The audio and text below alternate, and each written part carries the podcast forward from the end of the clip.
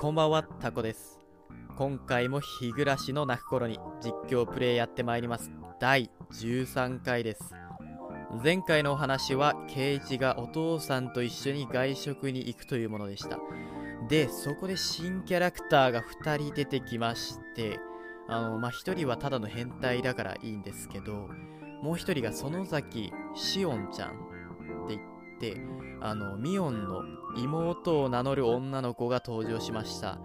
で、この子が本当に実在するのか、あるいはミオンの演技なのかというところがポイントになってきているみたいで、まあ、ケイチはシオンが本当はミオンの演技なんじゃないかっていうのをすごい疑っている様子でしたね。まあ、最終的にどっちかは断定できないような感じで終わったので、今後も注意して見ていこうと思います。今回も出てくるのかな？ちょっととりあえずやっていきたいと思います。日暮らしの泣く頃に鬼隠し編第13回です。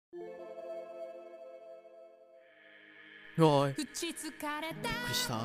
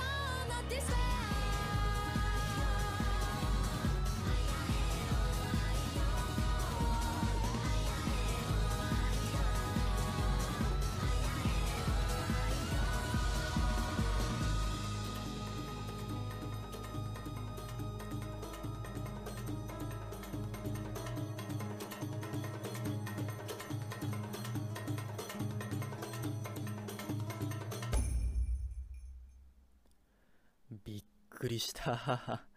急に、ルートレナ1、レナと下校。急に挿入歌が入ってきました。で、今、ルートレナって出てたので、前回までが導入部分で、ここからようやく鬼隠し編に入ったのかな？という感じですね。ようやく物語が動き出すのかな？で、さっきの挿入歌の画面でも結構不穏な描写が多くってまあ楽しみなような不安なようなそんな感じです。それじゃあやってまいりましょう。授業終了のチャイムが鳴ると授業で眠らされていた活気を一斉に取り戻し生徒たちは大騒ぎを始めた。学校生活においてこのチャイムの音はある意味で神聖な存在だ。授業と授業じゃない時間の分かれ目を教えるだけの音でしかないんだけどみんながこの音を心待ちにしてその音が流れた瞬間に歓喜の感情が湧き起こったりする。それが最後の授業のチャイムならなおさらだ。歓喜の量が大きくなり押さえつけられていた風船のようにチャイムとともに弾き出す。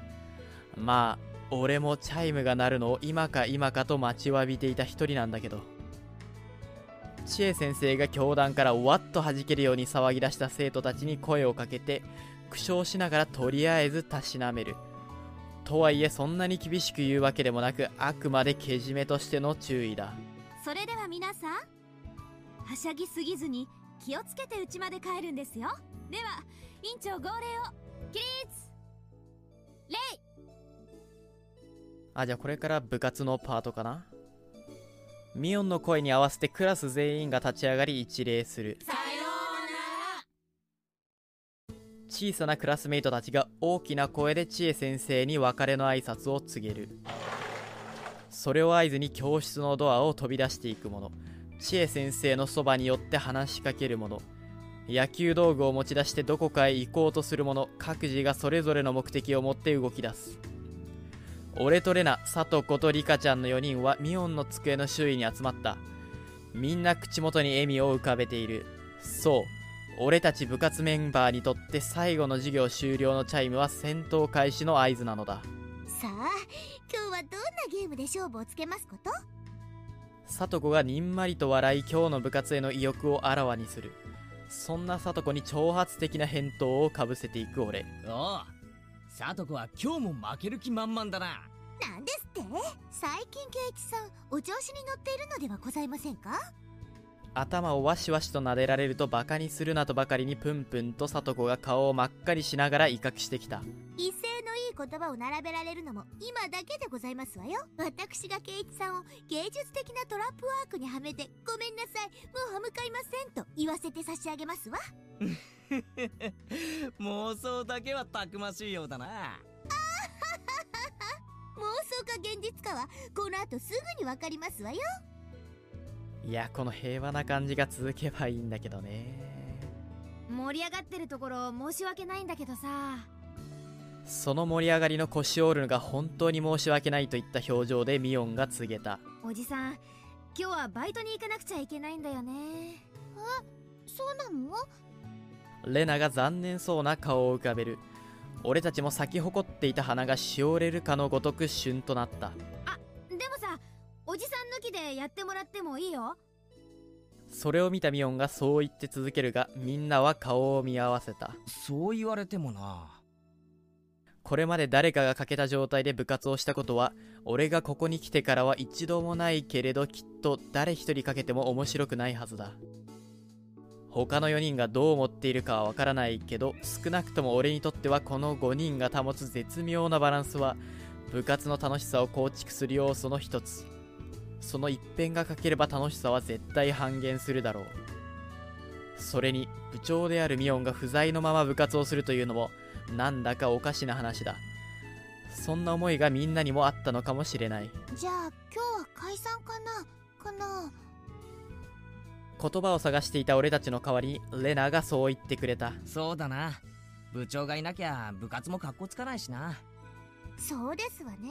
残念ですけどしょうがないのですよ。ミーにはミーの都合があるのです。あからさまに落胆の表情を見せてしょぼくれる聡子の頭を撫でニパーッと笑いながらリカちゃんが言葉をつなぐ。ミーはバイト。ファイト王なのです。うんわかったごめんねみんな。まあ、なんだかんだ言ってミオンはいいお姉さんだよね。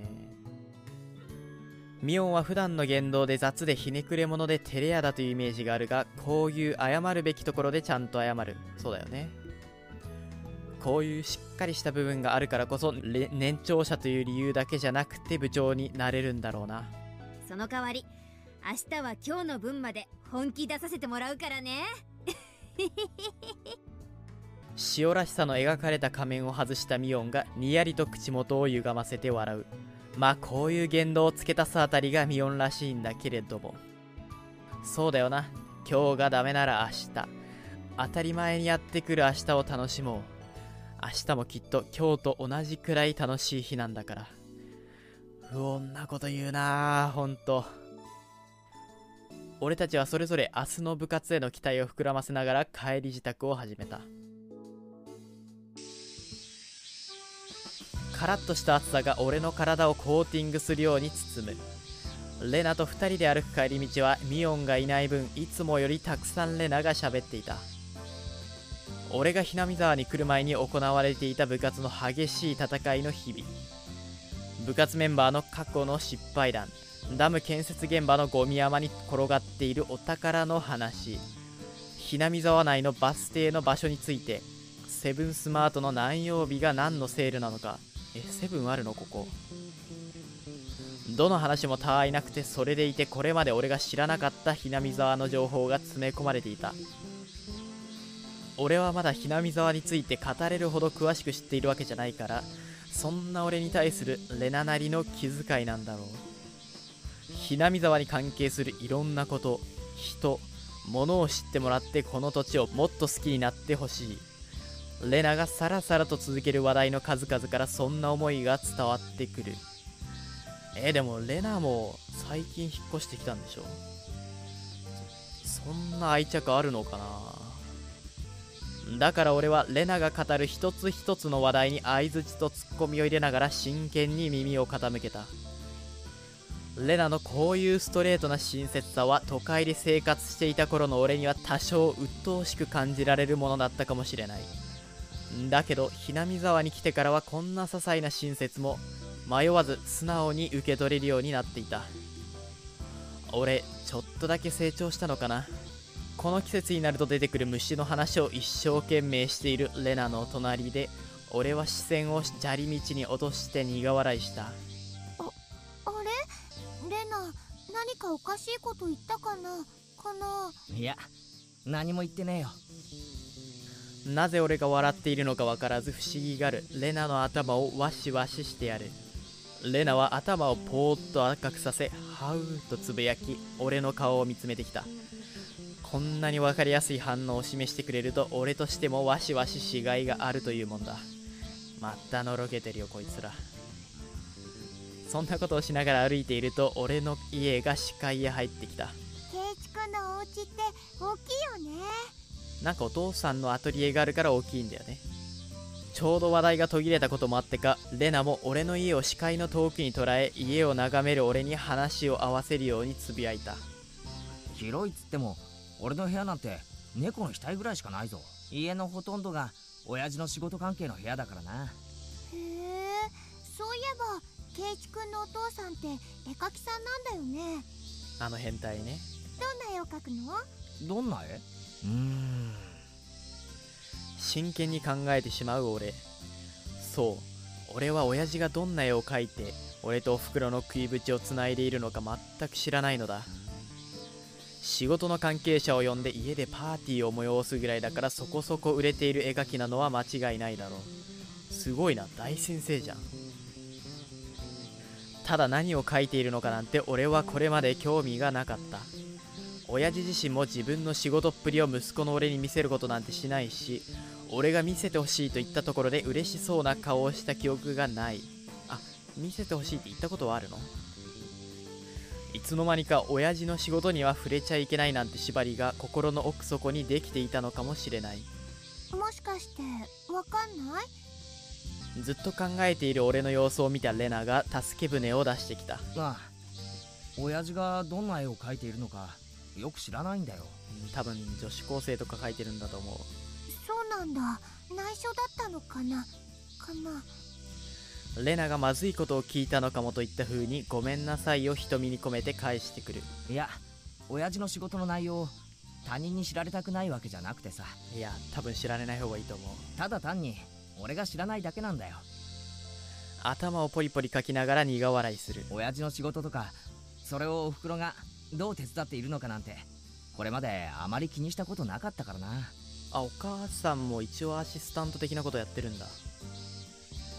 同じ屋根の下で暮らしているのに俺は両親に関して知っていることが少ない。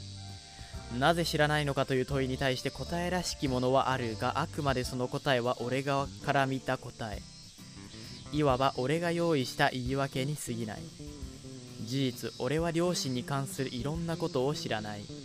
おふくろは毎日うまいご飯を作ってくれるし親父は不自由ない生活をさせてくれている。だからといって育ててやっているという押し付けがましい気持ちなんてこれまで一度も感じたことはなかった。逆に言うと俺も育ててもらっていると考えたことがなかったような気がする。感謝が足りないのかもな。いやー学生のうちはわかんないよね。一人暮らしするとわかるよ。俺は家族との付き合い方について少し反省した。すると俺が何を考えているのか見透かしたのかレナがにこやかに笑いながら言った。ダメだよケイチくんその言葉はレナ特有のほんわかした優しく澄んだ声色に包まれていたが少しだけほんの少しだけ叱責のニュアンスが含まれていた。その後いつもの口調に戻りレナが言葉を続ける家族がどれだけ素敵なのかってわかるのは失った時なんだから。うわーこれレナやっぱなんかあるじゃん。えー、なんだろう。やっぱ親いないのかな。レナ？一瞬俺はハッとした。レナが今言った家族は明らかにレナ自身の家族を指していた。少なくとも俺にはそう感じられたレナが家族について語るのは俺の記憶が正しければこれが初めてのはず。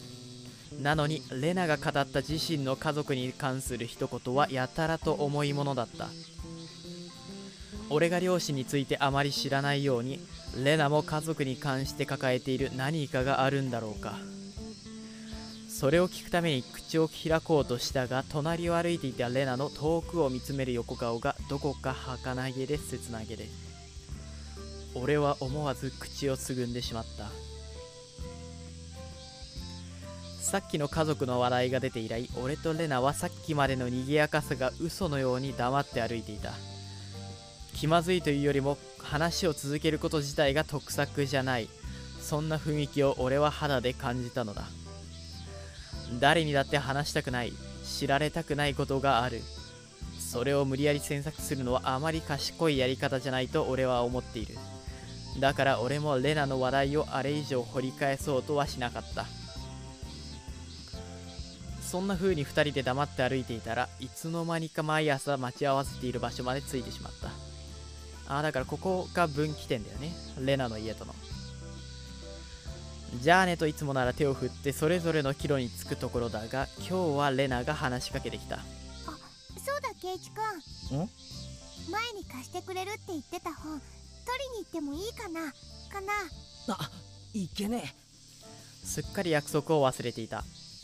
ちょっと前に俺が持っている小説やら漫画やらの話をした時レナがそのいくつかに興味を持ったらしく今度それを貸してほしいとお願いされていたっけ。えじゃあうちまで取りに来てくれるか？おこれはなんかあるんじゃない？確か引っ越しの時に段ボールからは出しておいたから俺の部屋の本棚に入っているはずだ取りに来てもらっても玄関先で1分も待たせないだろう。んじゃあケイチくんの家に寄ってくね。うレナは人懐っこい笑顔でうなずいていった。着いた。ただいま。こんにち玄関のドアを開けてレナを招き入れる。いつもなら続けておふくろのおかえりという声が聞こえてくるはずなのだが今日はその代わりに台所から異様な匂いがもわーんと漂ってきた。え大丈夫？これちょっと火事なんじゃない？おふくろ？おおケイチ。親父か。おかえり。そう言って台所から顔を出したのは悪趣味なピヨピヨひよこのエプロンをつけた紛れもない親父だった。親父何やってんだ？見てわからんか？料理だよ料理。料理だと？あ俺はその言葉と何とも形容しがたい匂いを感じて慌てて台所に駆け込む。するとど入った途端刺激臭を通り越した過激臭が目と鼻を覆い俺はのけぞって気を失いそうになった。それでもなんとか意識を保って壁に手をつきながらも立っていられただけでも自分で自分を褒めたくなるくらいにすごいことだと思う。なしょぼしょぼする目から涙をこぼしながらコンロにかけられた鍋を見る。どうだ？なかなかのもんだろマイファーザーもう一度だけ聞く。何をやってたんだ？うだから料理だよ料理。見てわからんか。ふざけんな！貴様の言う料理とはあの紫色の煙をおぞましく立てている。あの鍋のことか。親父はもう出てくるたんびに株を下げるね。俺は背後に立つ親父に振り返りながらもはや近づくのもおぞましい鍋を指さして言う親父の向こうでは鼻をつまんで涙目のレナ。逃げ出さないだけでもさすが部活メンバーだと称賛に値するほどなのにこの状況下でもハテナと首をかしげている親父は一体どんな五感の持ち主なんだろうか？料理だと？あれが料理だと？あの魔法使いが毒薬を調合してるような代物が料理だって言うなら世の中の主婦はみんな魔女になるわ！ケイチくん言い過ぎじゃないかもかも。そんなにひどいか？そこで質問が出ることすら必要十分にひどい。ひどすぎる。そもそもこの状況下で正気を保っていられるのはあんたが化学消防隊ぐらいのもんだぞ。しかもあっちはガスマスクしてる。ちょっとした創作料理によくある独特の風味の一つだろうが。忘れたかこの三流錬金術師。あんたの以前作った自称男の創作料理で危うく一家全滅の三面記事になりかけたことを料理は10日交換じゃねえ。せめて料理を思い立つならまず先にトイレの増設リフォームと生命保険に加入してからにしろ。何もそそこまで言わなくても。ならレナあれを料理と言われてお前の率直な意見はどうだ？えっとそのかなり侮辱衝撃かも。侮辱って言おうとした？言葉を選んで言い直しただけまだレナは優しいやつだと思う。大体おふくろはどうしたんだよおふくろは。母さんは残業で遅くなるそうだ。お母さんも働いてるんだ。それで父さんが。なら外食でいいじゃないか。その方が親父だって楽だろ。いや外食するって言ったらまたエンジェルモートですかって冷たく言われて。バレてんじゃんもしばらくは外で食うと痛くもない腹を探られかねん。うもう痛いよ。めちゃくちゃ痛いよ。痛くもないって。力いっぱい事実だろ。怒りと情けなさで言葉を失う。とはいえどうしようか。そう考えあぐねているとそのやりとりを見ていたレナがおずおずと提案してきた。おこれは？あのケイチくんよかったらレナが夕食作ってあげてもいいかな？かな？いいのか？あでも。レナの作る飯のうまさは俺がその身をもって知っているがさすがにそれは悪いと遠慮しようとしたその時。おおおおおおお出た変態俺を両手突っ張りで弾き飛ばし親父はレナの両手を握りしめて恥ずかしいくらいにはしゃぎながら寒類にむせびレナに迫った。ありがとうレナちゃんごちになります。美少女の手作り料理バザーイバザーイバザーイ。もう親父が一番キャラ濃いんじゃないの？親父てめえ。ビビ美少女？顔を輝かせてガッツポーズではしゃぐ親父。美少女と言われて頭から煙を出しているレナ。